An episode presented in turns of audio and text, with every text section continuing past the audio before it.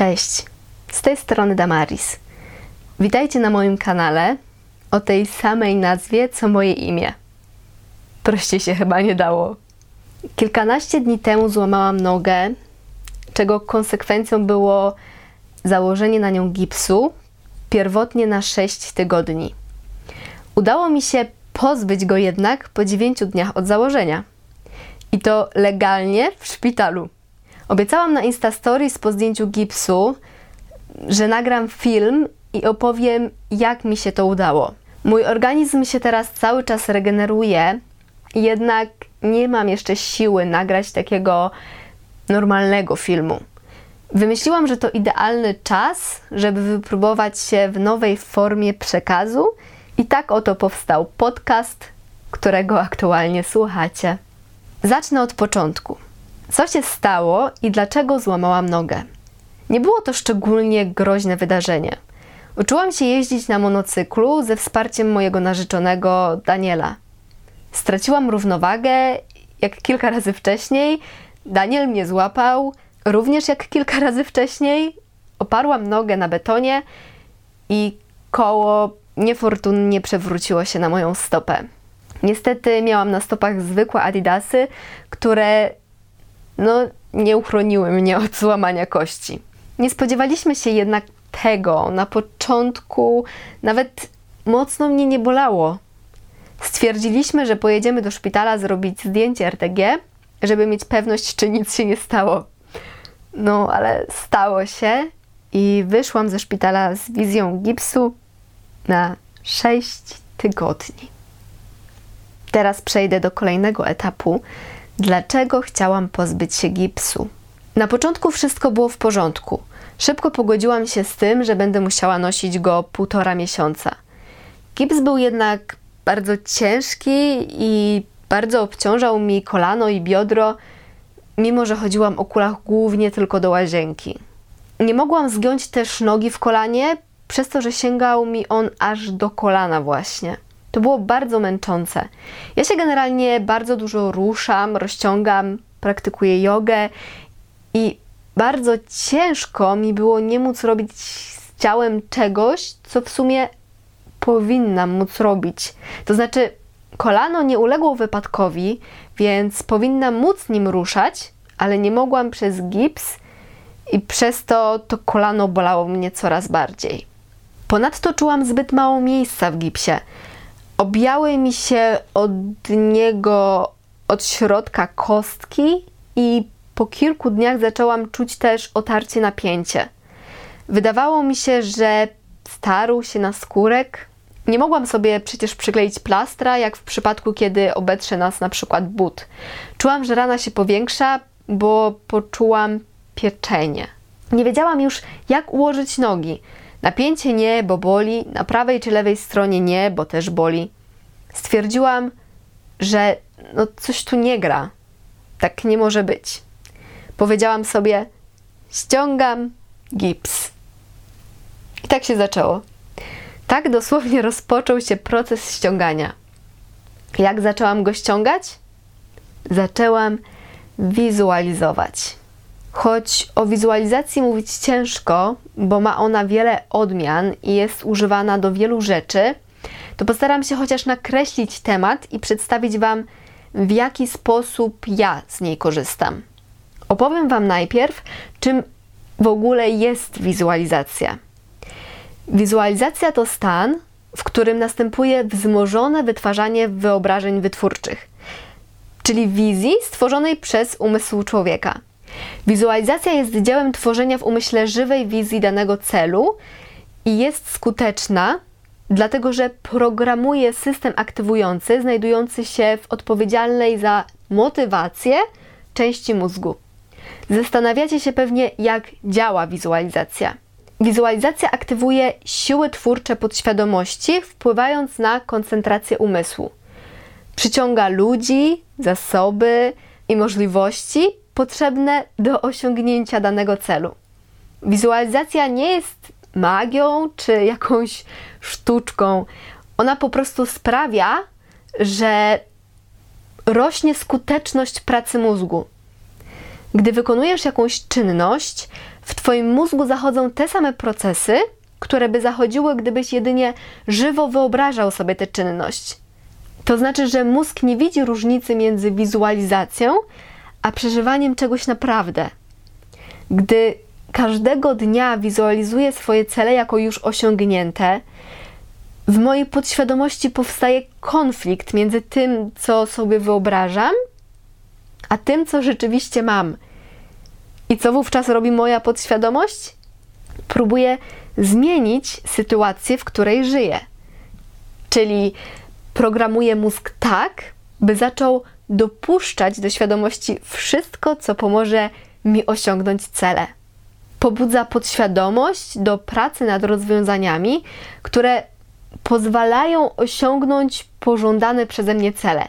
W efekcie powoduje to, że zaczynam osiągać nowe pomysły i robię rzeczy, które prowadzą mnie do mojego celu. Gdy podsuwam mózgowi konkretne, barwne i żywo interesujące obrazy, zaczyna on szukać i wyłapywać wszelkie informacje potrzebne do tego, aby te obrazy urzeczywistnić.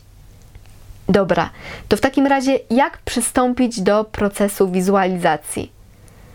Opowiem teraz na własnym przykładzie, jak to wygląda u mnie. Na podstawie własnego doświadczenia mogę śmiało polecić spróbować ten sposób wizualizacji, gdyż taki właśnie jest u mnie skuteczny. Przedstawię to na przykładzie gipsu, ale mogę Wam powiedzieć, że takich przykładów z życia mam więcej. Zatem zamykam oczy i widzę swoje cele jako już osiągnięte. Kiedy marzyłam o nodze bez gipsu, wyobrażałam sobie ją dokładnie bez niego. Widziałam, jak wygląda, zdawałam sobie sprawę, że jest w niedyspozycji, że jest spuchnięta, że ma otartą piętę, tak jak czułam w gipsie. Czułam, że muszę teraz na nią bardzo uważać i muszę być bardzo ostrożna. Chodzi o uwzględnienie każdego szczegółu. Widziałam, że to jest na pewno prawa noga, widziałam dokładnie jej kształt, patrzyłam na nią z troską, ze zrozumieniem cierpienia i z nadzieją, że z dnia na dzień będzie czuła się coraz lepiej. Widziałam, jak oparta jest o poduszkę, na której jak do tej pory leżała z gipsem, tylko już bez niego. Czułam spokój, wynikający z tego, że już nie musi się męczyć w gipsie.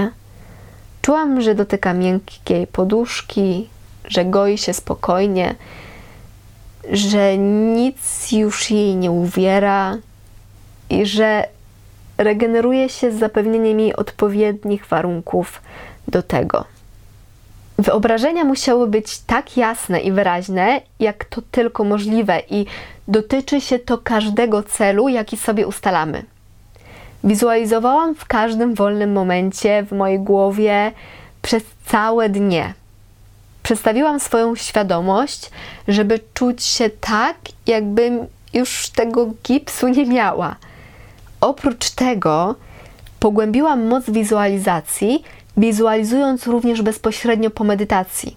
Pogłębiony stan świadomości, jaki osiągam podczas medytacji, w dużym stopniu przyczynił się do tego.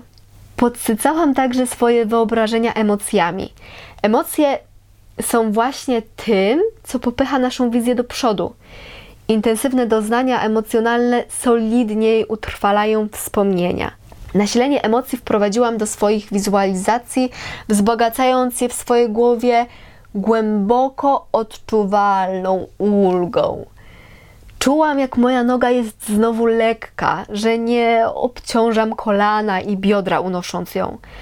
Czułam ogrom pozytywnej energii w związku z tym, że jest nam, to znaczy mi i mojej nodze, lżej bez gipsu. W dniu wizyty kontrolnej w szpitalu po 9 dniach od złamania obudziłam się już przekonana, że jadę tam na zdjęcie gipsu. Nie dopuszczałam do głowy myśli, że może być inaczej. Nie było zwątpienia.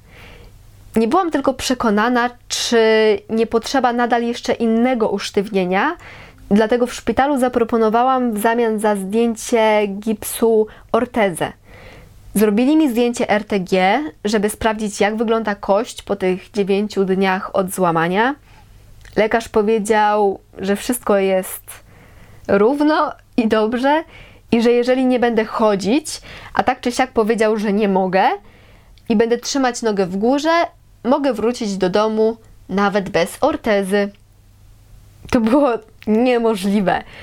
Moja wizualizacja zadziałała tak dokładnie, że całkowicie uwolniłam swoją nogę. Powiem Wam, że aż łzy szczęścia napłynęły mi wtedy do oczu. Teraz jedynie w odpowiedni sposób, zgodnie z zaleceniami lekarza, wzmacniam stopę taką taśmą terapeutyczną, no i daję jej oczywiście czas na wyzdrowienie.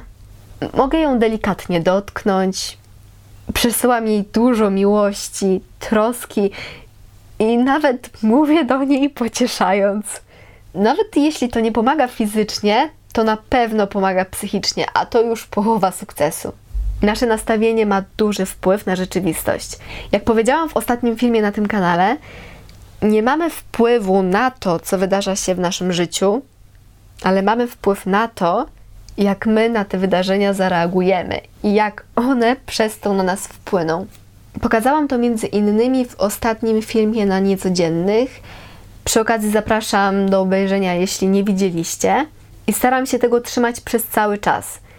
Kiedy byłam w szpitalu bezpośrednio po wypadku, śmiałam się ze złamania. Serio. Trochę też dlatego, że nie chciałam dopuścić tego do swojej świadomości i uznałam to jako żart. Kiedy dotarło do mnie, że to jednak nie żart, popłakałam się, emocje puściły. Była chwila załamki. Jezu, ja nie będę mogła teraz ćwiczyć jogi, biegać, jeździć do pracy, nic nie będę mogła. Tak sobie myślałam. Ale trwało to może 10 minut. Poklepałam się mentalnie po ramieniu i zaczęłam wracać do siebie. Żeby się znowu nie załamać, szybko wymyśliłam rzeczy, które będę mogła robić ze złamaną nogą. Napiszę coś, nauczę się czegoś, nagram coś, rozwinę się w tym czy w tamtym. Pomyślałam, że po prostu wykorzystam jak najlepiej dany mi czas.